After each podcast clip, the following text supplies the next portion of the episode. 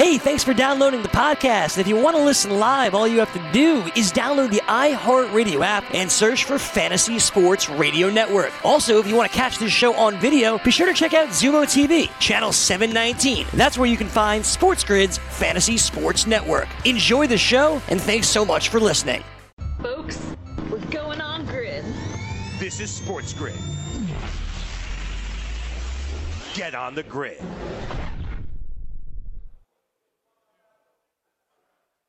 Happy President's Day, everybody. We're going to talk more about Carlos Correa's comments from this weekend. We got some position battles as well. The Tout Wars draft and hold draft starts today as well. That is with Craig Mish. Hour two of FST begins now.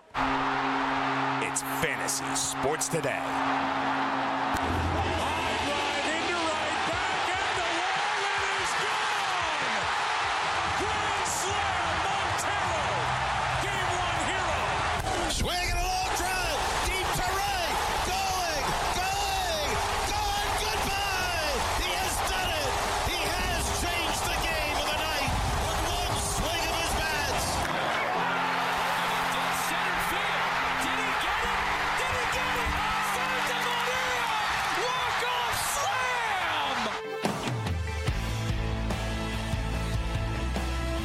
Welcome back to hour two of Fantasy Sports today, live on the Sports Grid TV network. I am Frank Stampfl here on President's Day, and I mentioned the comments from Carlos Correa over the weekend. We had a lot still coming back to this Houston Astros situation. Rob Manfred obviously addressed the media and basically doubled down on the punishments that he handed out, saying that the players are going to have enough embarrassment throughout the course of the season that they'll never be able to live this down. That he, you know, stands by his decision. He did say that, you know, if he could. If he could have suspended the players, it's something that he would have wanted to do, uh, but obviously had to grant them immunity uh, with everything that's going on in order to get their uh, their testimony here regarding this cheating scandal with the Houston Astros. Carlos Correa, though, I mentioned this over the weekend, and, and this look, I, I don't want to, I don't want to speak in terms of like hyperbole, but I did not feel good watching this man. I, I just felt bad. I, I felt it almost made me sick. I, I don't, you know, I don't want to overreact too much here, but his comments to Ken Rosenthal, he does like a tell-all interview where he basically claps back at Cody Bellinger because Bellinger said Jose Altuve should forfeit his MVP and that Aaron Judge should win the AL MVP from 2017, uh, and Carlos Correa basically just you know, went off. Like he, he defended Jose Altuve, he defended the team, said that nobody knows what they're talking about, that Cody Bellinger doesn't know how to read, that nobody knows what was really happening. Well, how can we know? And how could we even believe you, Carlos Correa? You guys are liars. You're cheaters. This situation is not going anywhere anytime soon. But coming up right now, we have Dan Stratford with a news read here at the Sports Grid TV network. Don't go anywhere. Sports Grid News Update.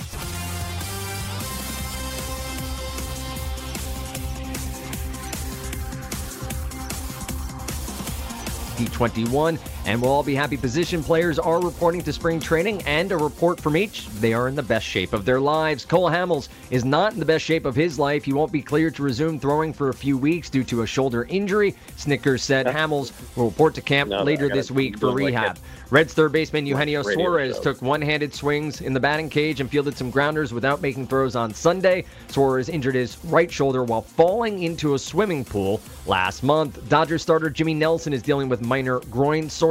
Manager Dave Roberts said the soreness is benign, but any sort of setback could derail his attempt to make it into the starting rotation. An exciting game with some actual real defense for the NBA All-Star game. Team LeBron beating Team Giannis 157 to 155 on Sunday night. Kawhi Leonard winning the MVP, which was renamed in honor of Kobe Bryant. Magic Johnson led the crowd in an eight second moment of silence and a nod to the number Bryant wore in the start of his career. Gentlemen, restart your engines later today. The Daytona 500 will start again. It was postponed by rain for the first time since uh, 2012, dampening NASCAR's season opener 4 p.m. Eastern start time for the Great American Race. According to the uh, report from The Athletic, uh, it's including Shams Charania, John Beilein is not expected to remain the Cavaliers head coach beyond this season. They've been in talks to part ways, in fact, heading out of the All Star break. And in the NFL, we'll keep an eye on this one. Mike Reiss of ESPN says the team has no movement in contract talks with impending free agent Tom Brady. We've also seen reports that the Raiders, yes, the Las Vegas Raiders, may offer him two years, $60 million. I'm Dan Strafford, and this has been your Sports Grid News Update.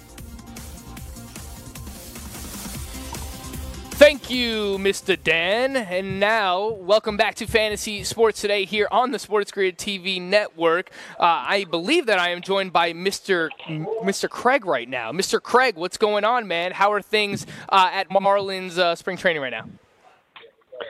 Yeah, Frank, we're uh, you know we got players on the field. It's scintillating stuff here, you know, like uh, having workouts and things like that. No, but uh, in all honesty, it's good to have baseball back and seeing the videos from around the league and, and just kind of getting an understanding for where we should be drafting. As, as you mentioned at the top of the show, I'm not big on early drafting, uh, but I think this is the time of the year that you really have to start paying attention. When pitchers and catchers report, there's like a lot of propaganda out there, but as soon as the full squads are out there and the full squads are basically playing and, and practicing, then you can start to get a better gauge and then, of course, the actual games begin this weekend. And so we'll get some real uh, news, data, swing changes, swing path, all that good stuff. So uh, here where I am with the Marlins, of course, uh, having an opportunity to be here every day is certainly, um, you know, a lot of fun because I get, uh, you know, I do a podcast also on them. But, you know, as the spring goes on and, and hopefully we're able to uh, continue this, I'll be at uh, a lot of the other camps as well. But this will be probably my last day just fully covering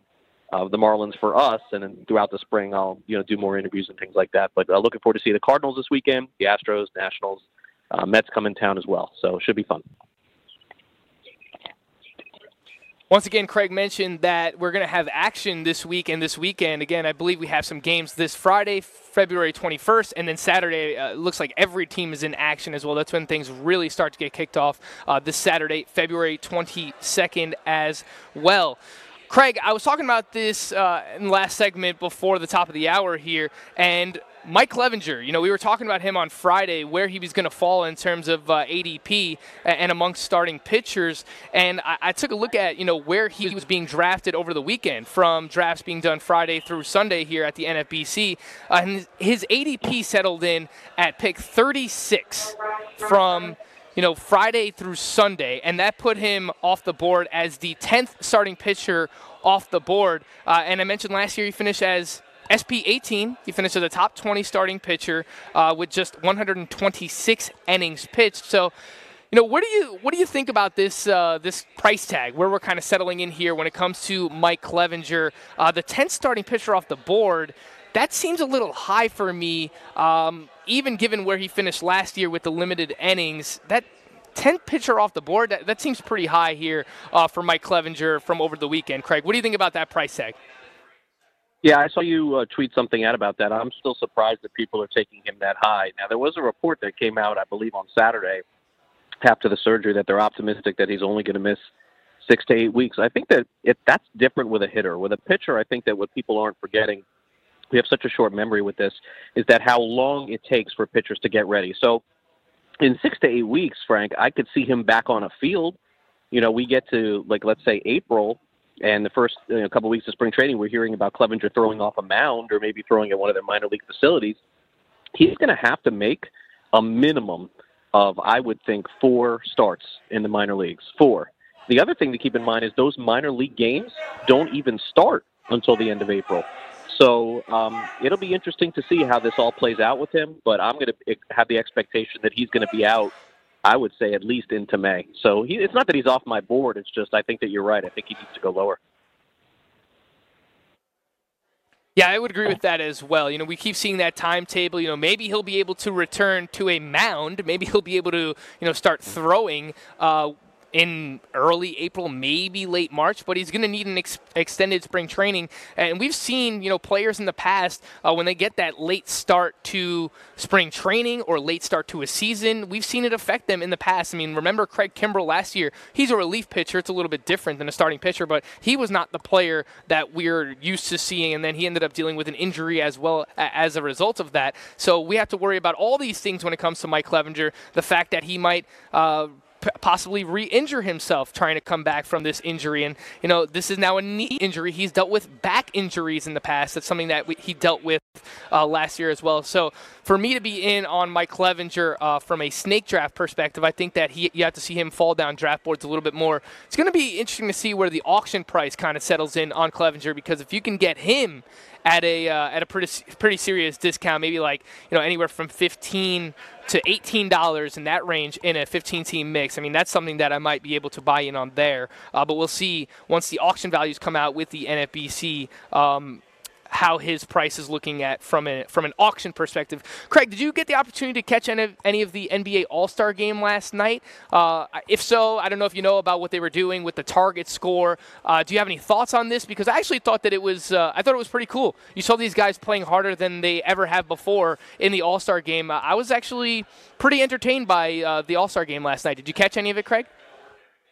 Yeah, I did see some. I saw the you know the the Kobe Bryant introductions and and honoring, and I thought that was fantastic. And you're right. At the end of the game, it made it real intense. That fourth quarter was more intense than any uh, All Star game that I can ever remember. And of course, uh, a lot of points usually scored in that game too. So yeah, I mean, it, it that's something that to consider for other All Star games and other Pro Bowls and things of that nature. I think maybe we could take a cue from that.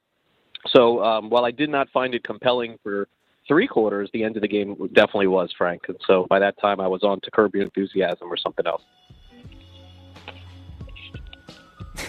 Craig Mish on to curb your enthusiasm. He's got to figure out that Sunday night schedule uh, because he's got a lot of television that he should be watching coming up here in the next couple of weeks. I agree. I did like the end of the All Star game. When we come back, we will look at five legitimate position battles and how that might affect fantasy baseball this upcoming season. It's Craig and Frank, Fantasy Sports Today, live on the Sports Grid TV network. SportsGrid.com. Betting insights and entertainment at your fingertips 24 7 as our team covers the most important topics in sports wagering real time odds, predictive betting models, expert picks, and more. Want the edge? Then get on the grid. SportsGrid.com. Fantasy Sports Today. Straight ball, I get it very much. Curveball, that's our friend. Craig Mish and Frank Stampfl. You gotta take fear. That's. I offer a cigar. Roll.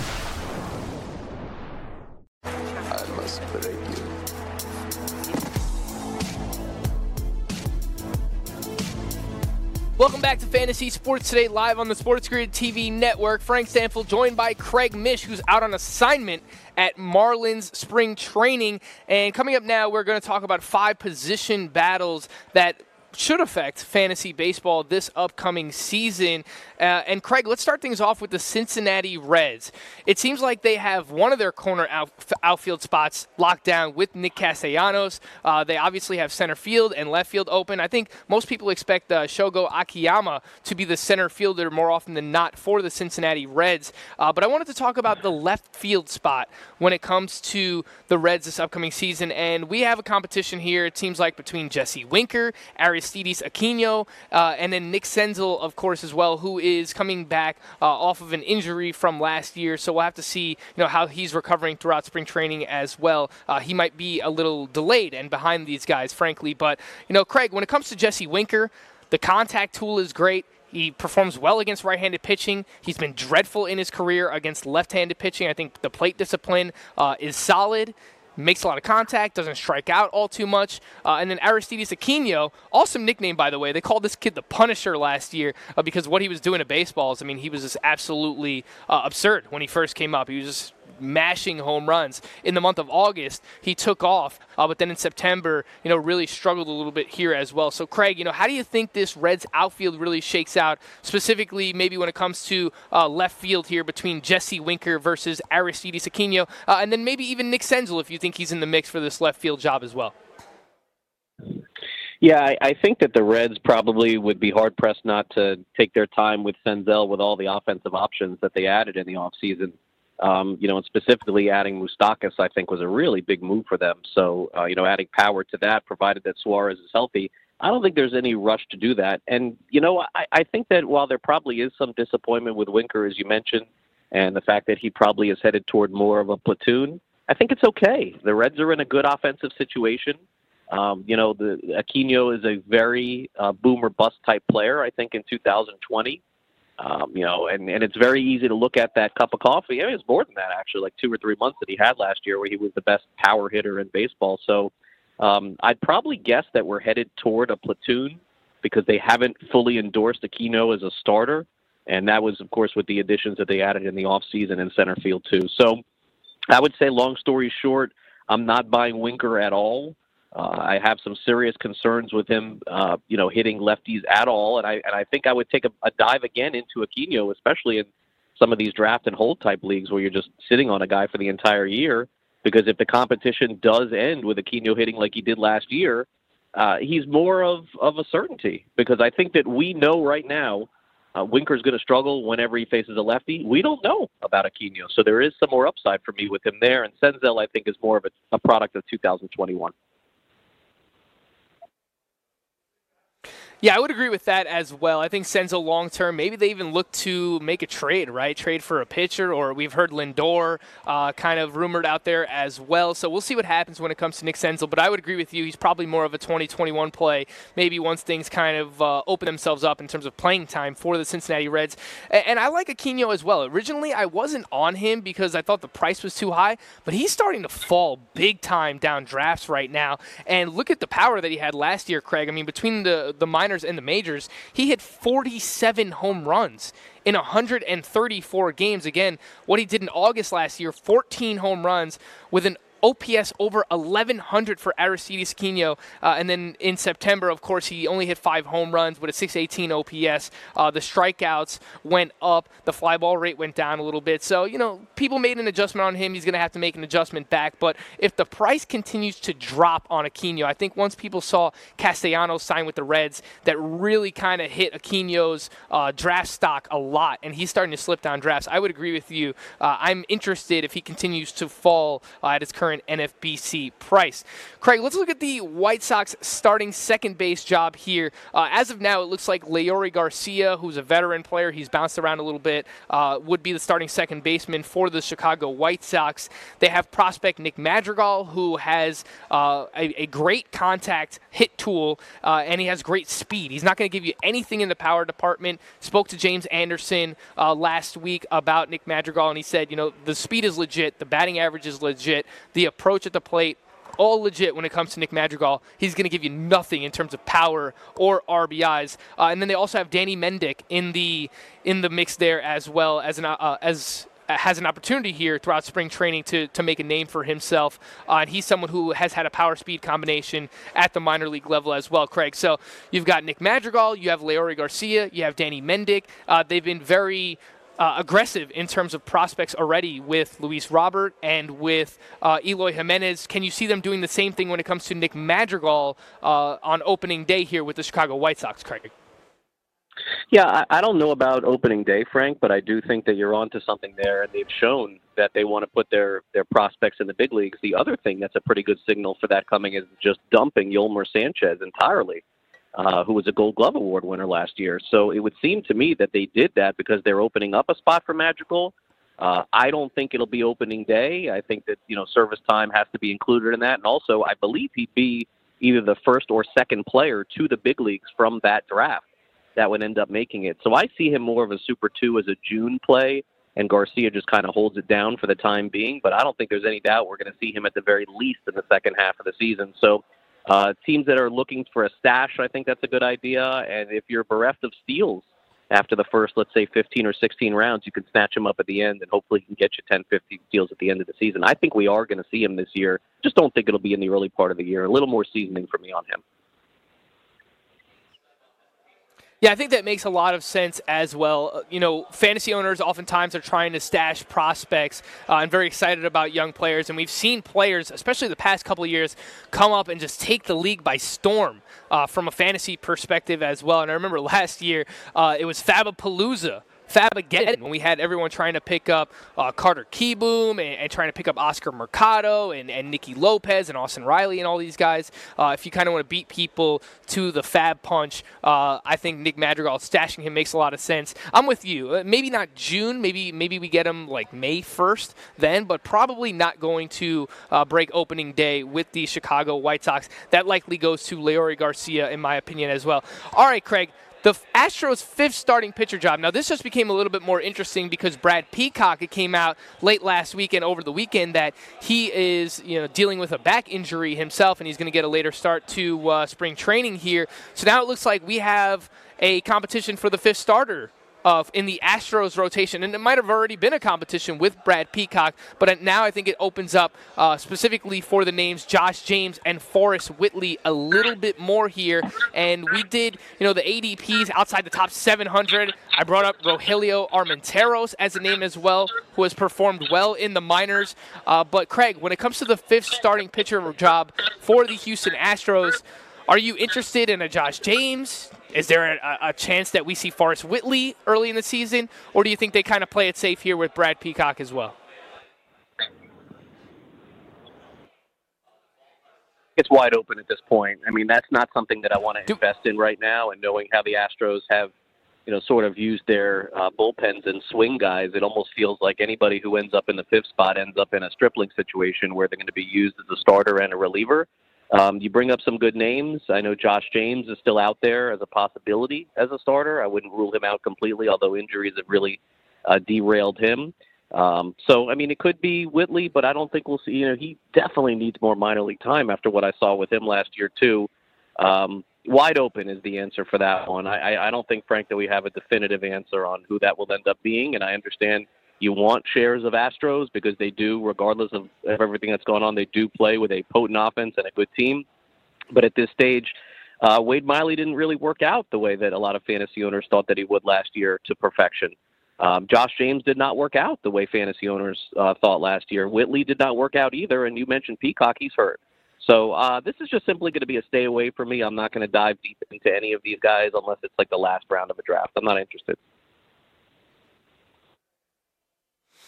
If you are doing any of these uh, draft and hold drafts right now or best ball drafts, Josh James is someone that I think you can look at going around pick 350 in the month of February in the NFBC ADP. And last year had a 16% swinging strike rate. So obviously we like the strikeout upside there for a Josh James. We'll see if he can take a grasp on that fifth starting pitcher job with the Houston Astros. All right, Craig, before we let you go, let's touch on one more real quick here. We spoke about this a little bit uh, over the past couple of weeks. The A's second base job. Franklin Barreto, Jorge Mateo, and Tony Kemp. Jorge Mateo is out of minor league options here, Craig. So I think at, at worst, he's probably going to be a bench bat for this team. How do you see this playing out when it comes to the Oakland A's starting second base job? Yeah, I think Barreto finally gets the shot this year. Now, what he'll do with that, I'm not sure. But if you're simply looking at an AL only league or you're looking at a deeper league for counting stats or playing time, I think Barreto's the guy. Uh, look, the Yankees completely fell out of favor with Mateo, even with that great speed, so I'm not really in on him. And Tony Kemp is a bit player. He's going to play twice a week, uh, you know, when somebody needs a break. And he's not going to hit home runs. Even if, honestly, Frank, even if Tony Kemp ended up getting three or 400 plate appearances, I don't think that he would do much with it. No indictment on him. It's just the kind of player that he is. So uh, Barreto is the clear cut choice for me. To sit here and endorse that the guy is going to hit 280 with 20 home runs, I can't do that. But simply put, if you're betting on someone to win that job, which is what we're talking about here, I would put it on Barreto. All right, he is Craig Mish. He's out at Marlins spring training right now as well. Uh, Craig, enjoy the rest of your day there as well. We'll be back again tomorrow. Uh, tell Jonathan Villar and Brandon Kintzler I said hello, all right? You got it. My best to you, and we'll talk tomorrow at 11. Looking forward to it again. Craig Mish will join us on the show tomorrow. We'll be together, reunited. Hopefully, it will feel so good. Coming up next, uh, we have Matt Williams joining us on Skype. He's going to talk about some of these 2020 player breakdowns he's been doing over on Twitter. We'll do that next here on Fantasy Sports Today live on the Sports Grid TV network.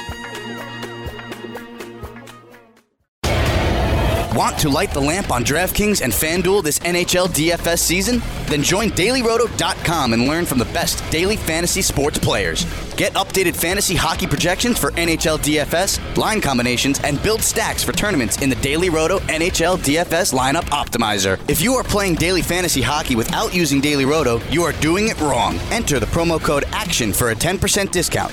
That's promo code ACTION for a 10% discount.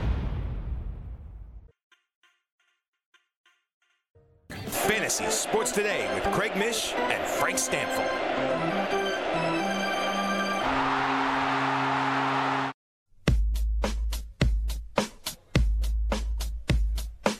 All right, welcome back to Fantasy Sports Today, live on the Sports Grid TV network. Happy President's Day to everybody out there. I am Frank Stampfl, joined now by Matt Williams, who does a phenomenal job with his 2020 player breakdowns for the fantasy baseball season.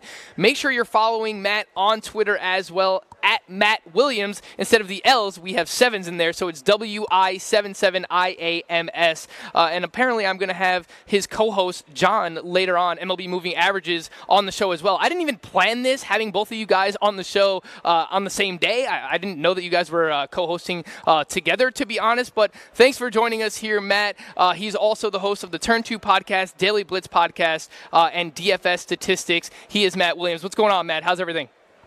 Hey, pretty good. Thanks for having me on the show. If I knew I was going to be on video, I, I would have uh, maybe had a more magical background like you do. I need a green screen or something. it's all good, man. I see you rocking the Mets hat. Uh, one of the players that we're going to talk about here coming up that you've been doing these fantastic player breakdowns for uh, is going to be Amed Rosario. Before we jump into those, just kind of let people know, you know, what kind of things you're looking at when it comes to these 2020 player profiles, uh, these player breakdowns, rather, uh, because I know a lot of what you're doing uh, with the StatCast stats and other analytical stats, but let people know what you're doing and, and specifically what you're looking at and, and trying to accomplish when you're doing these player breakdowns, Matt.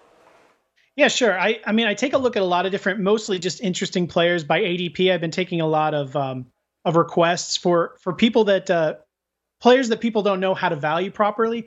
I see a lot of people doing statistical breakdowns, and they throw out a lot of terms like you know BABIP, home run to fly ball uh, ratio to try to predict regression, but I don't want to say necessarily in a lazy matter, but without context. So, you know, if you look at someone who has like, for example, like a 350 BABIP, someone will automatically assume, oh, they're going to regress down in batting average, but you're not necessarily same as home run to fly ball ratio. If it's high and they happen to have high hard contact or pulling the ball more, there can be a reason to stay up there. You look at uh, someone's, you know, career averages for them, not necessarily career av- or average to league average.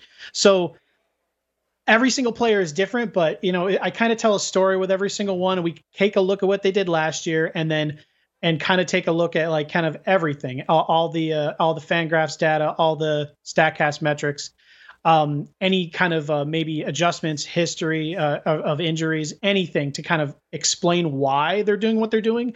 And actually show what will continue, what will continue, and again, and more importantly, we actually get into the specific whys, and then give a projection going forward whether or not uh, we should agree with like popular projection systems on certain players.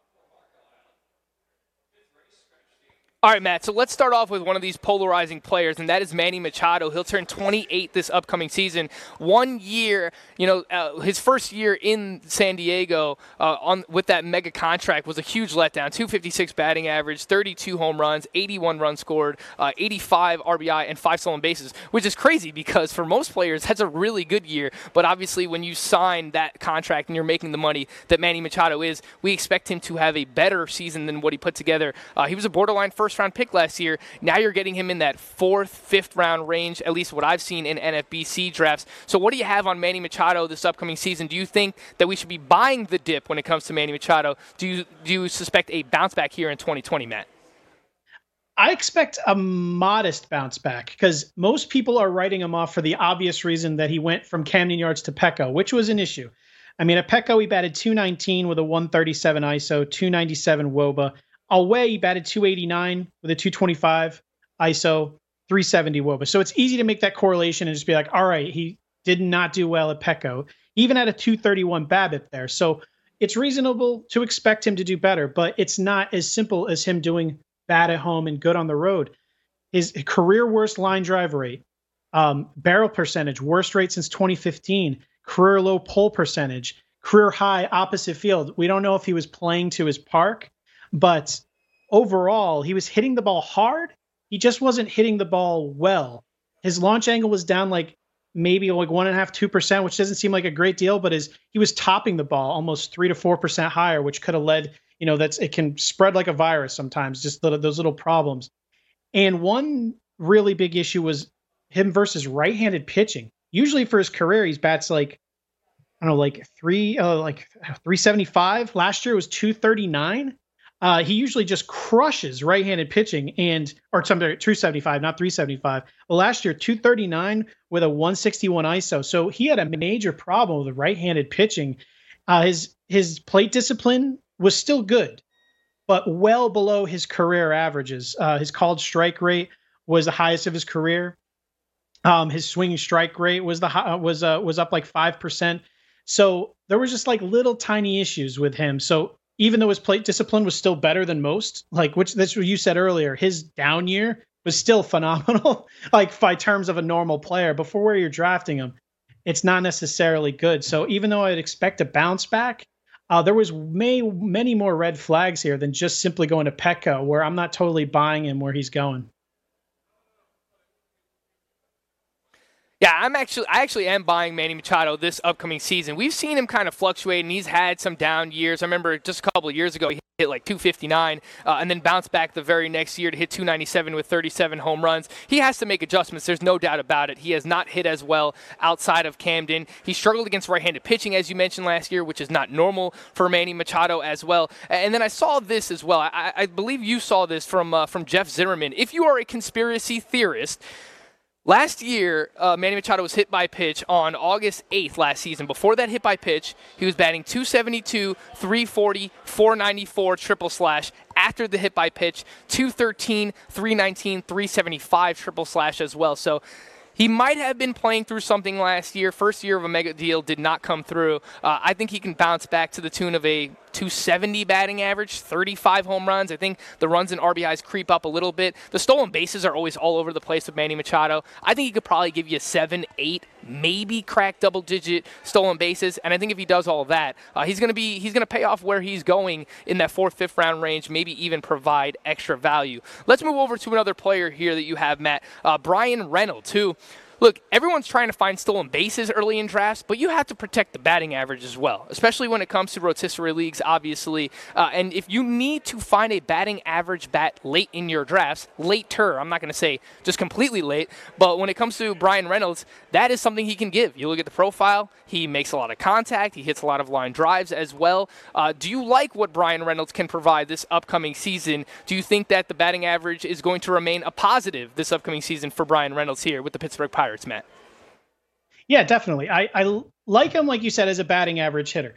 Uh, you know, he I think he had the 10th highest batting average in the league of all qualified hitters last year. A lot of people aren't buying him going into this year for probably two reasons. One is his high batting average for balls in play, which was like 387, which seems like harder to choke down. His 76% sprint speed is okay, which should help with that. Um, but it's not going to come down as much as people think. If you look at his minor minor league career numbers, I mean, 391, 452, 376, 362, 394. So 387 is kind of right in the ballpark of where he typically would go. Like you said, he's a line drive hitter. So when people look at his home run total, 16 uh, in the majors, he also cranked quite a few out in the minors before coming up. That is a concern for people. Like I said, his his fly ball rate is only 29.8%, which isn't good, but he does have a 23.9 line drive rate, which is really good he's one of those people where if he decided to elevate the ball really more with how well he hits the ball, it wouldn't shock me could even get closer up to 25 plus home runs. But that's not why you're drafting him. I think he is a 300 hitter. He has never hit below 300 in the minor leagues. So I think where he's going in drafts, I don't know if you necessarily want to maybe overdraft him or pull, you know, maybe uh, you know, grab him a couple of rounds early. But for where he's going, he's kind of a steal because what he did last year, I think, is exactly what he is and especially with Starling Marte gone, he's he's kind of locked into a uh, top of the order role in the Pirates, who maybe not a fantastic lineup, but he'll be there and he'll get some enough counting stats to definitely make um, to definitely make it worth your while. His expected barrels were maybe a, a, couple of percentage higher than his actual barrel rate. There's growth in the power department, um, which is nice. But you're not drafting him for ceiling; you're drafting him for floor, and he's got a pretty safe one. Yeah, I'm pretty interested in Bryan Reynolds as well. You mentioned he's never hit less than 300 at any level in the minors. He didn't do that last year at the majors either. He hadn't ended up hitting 314 in 134 games with the Pittsburgh Pirates last year. Uh, that was Bryan Reynolds. All right, we're coming up on a break here, Matt, real quick, uh, but we got about a minute or two left. I want to give you an opportunity to talk about Amed Rosario. You're wearing the Mets hat there as well. Uh, we saw Amed Rosario perform better last year, probably the best of his career 287 batting average, 15 home runs, 19 stolen bases. The problem for me is his stolen base conversion ratio 50 steals in his career, 24 caught stealing. You know, what are you expecting for Amed Rosario this upcoming season? I also worry about where he's going to bat in the lineup. He's probably going to bat eight, nine in this Mets lineup. What do you have on Rosario this uh, this upcoming season, 2020, with the New York Mets here, Matt? Yeah, I wish we all knew where he was going to bat. I mean, as far as speed goes, he seems like probably a better fit to lead off than Brandon Nimmo, who's obviously an on base machine. So he no doubt will be batting leadoff. We've seen him bat leadoff before. So who really knows? We have to see kind of what happens uh, going forward there. But um, he said he had a 291 expected batting average, which was like 21st in baseball. That was, I mean, that is very good. And he continues to get better. Something that kind of always um, held him back was his defense, which he's, if you look at his defensive metrics, it's not very good, but uh, he definitely um, improved as the season went on, and that helped with his confidence. The stolen bases are an issue, like you said. 19 of 29 last year, but he has kind of elite sprint speed. So there's no doubt that he can kind of turn that up. Uh, and it's there's definitely a ceiling there we haven't seen. But the stat that the stat that I like most with him is uh, he batted two uh, expected batting average uh, 290, 15 home runs, 15 steals. Not that many people did that, like Yelich, Betts, Bellinger. So ton, tons of uh, tons of value. All right, Matt. I got to cut you off there, Matt. Follow him on Twitter at Matt Williams. The sevens are the L's. We'll get his co-host MLB Moving Averages. Join us next here on it. SportsGrid.com. Betting insights and entertainment at your fingertips 24-7 as our team covers the most important topics in sports wagering. Real-time odds, predictive betting models, expert picks, and more. Want the edge? Then get on the grid. SportsGrid.com. Fantasy Sports Today with Craig Mish and Frank Stampfl.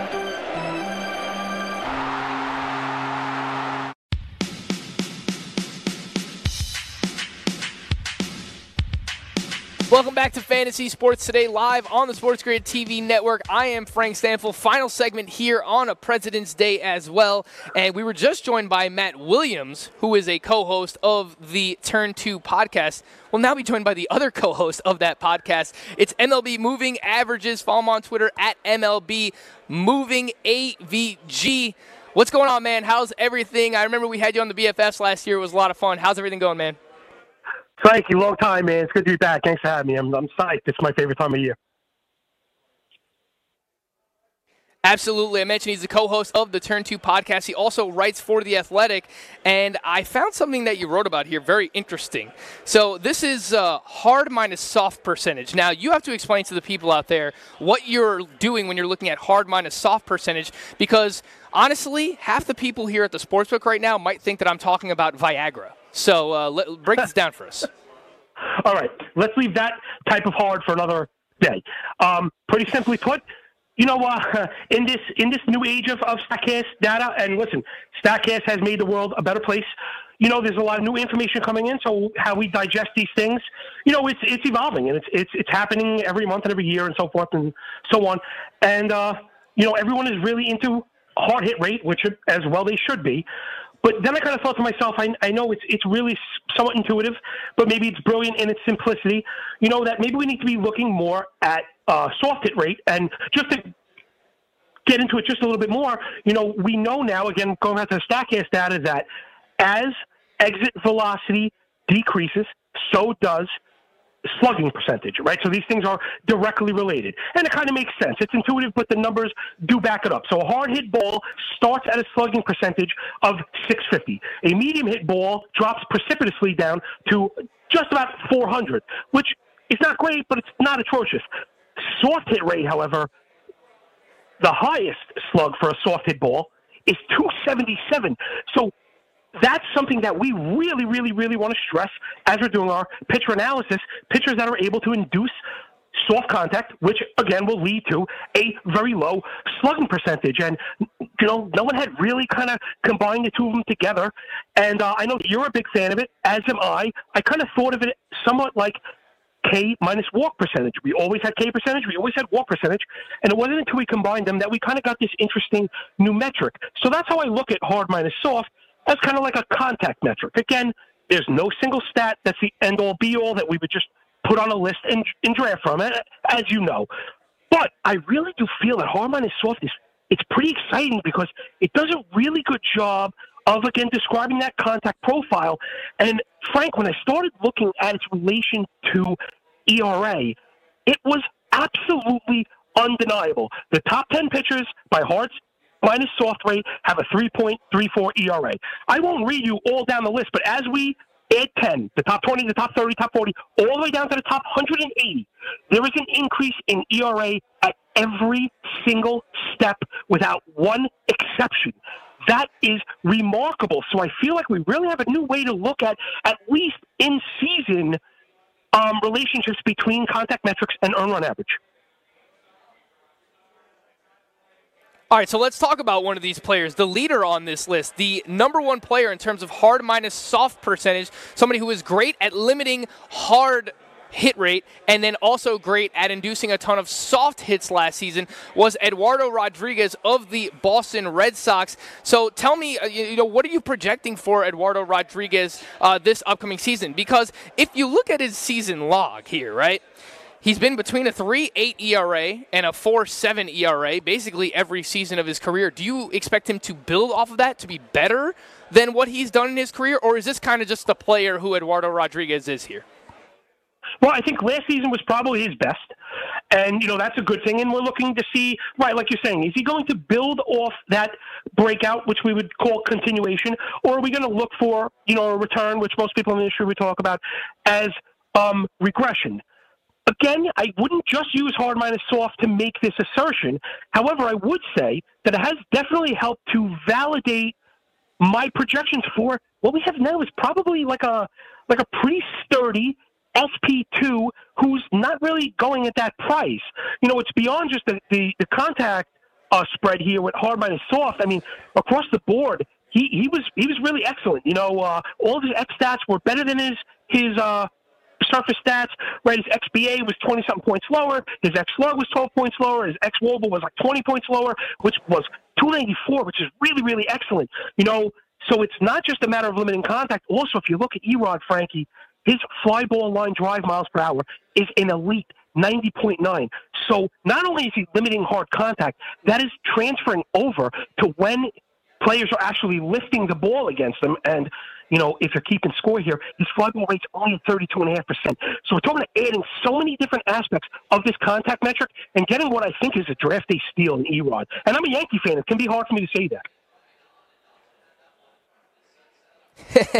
We're speaking with MLB Moving Averages. Make sure you follow him on Twitter at MLB Moving AVG. He writes for The Athletic. He's the co host of the Turn 2 podcast as well. All right, I got to ask you about Noah Syndergaard because he ranks very highly on this list as well. And again, it's not just, you know, you rank highly on this list and it's automatically going to relate to uh, production this upcoming season. But it's very interesting, especially coming from Noah Syndergaard, someone who throws as hard as he does, limiting hard contact, and again, inducing a ton of soft contact. Dude, when I try to figure out Noah Syndergaard, my head just spins because the guy has all the talent in the world. He throws almost 100 miles per hour.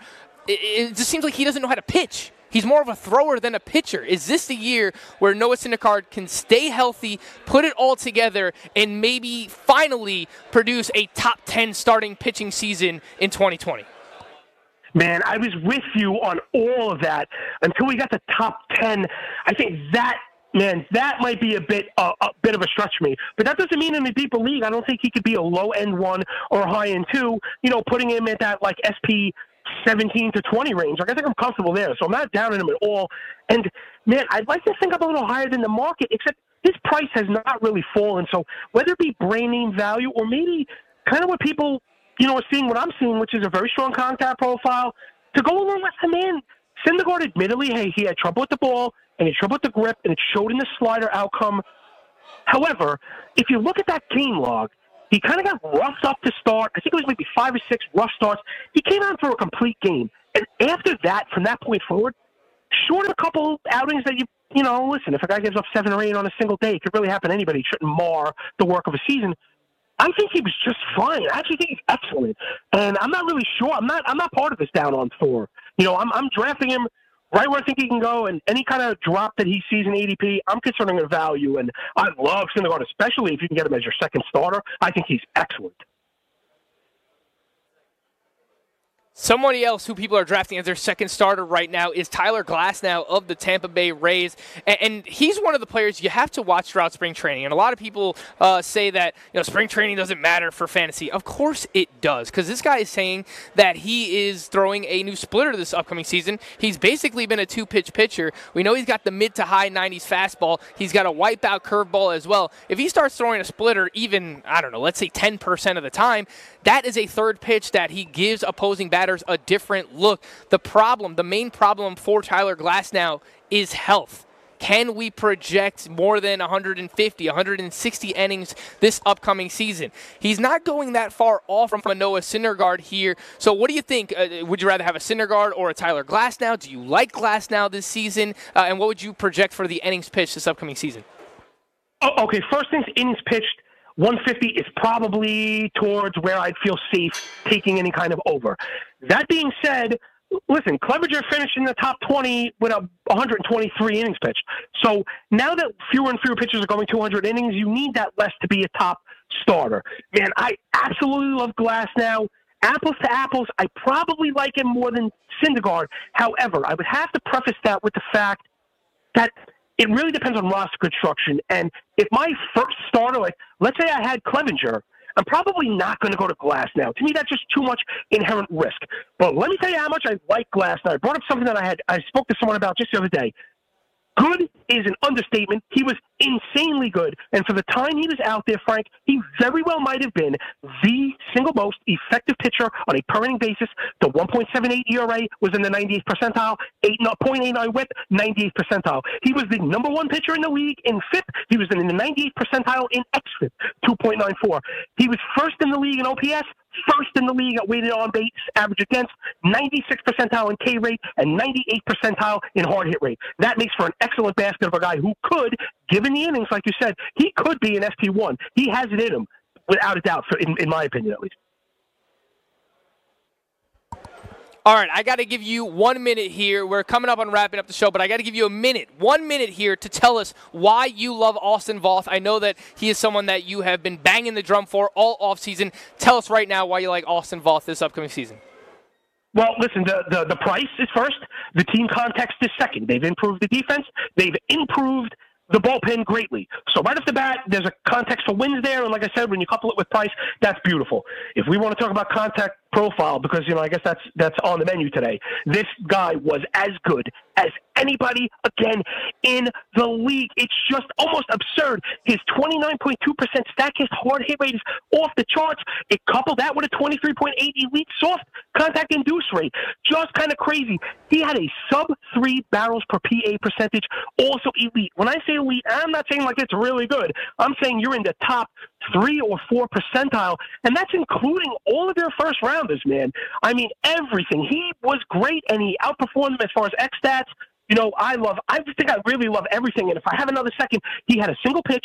I believe it was a slider that he only threw 9% of the time that had these broken metrics. I mean, we're talking like a plus 600 wOBAcon and X wOBAcon. That's not going to happen. They're either going to change that, discard that pitch, or find out that he was tipping it or something.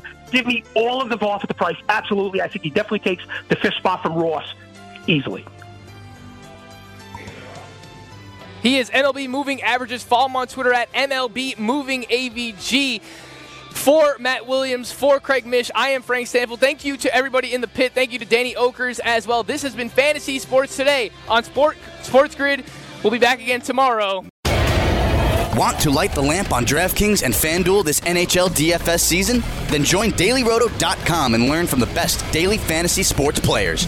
Get updated fantasy hockey projections for NHL DFS, line combinations, and build stacks for tournaments in the Daily Roto NHL DFS lineup optimizer. If you are playing daily fantasy hockey without using Daily Roto, you are doing it wrong. Enter the promo code ACTION for a 10% discount. That's promo code ACTION for a 10% discount.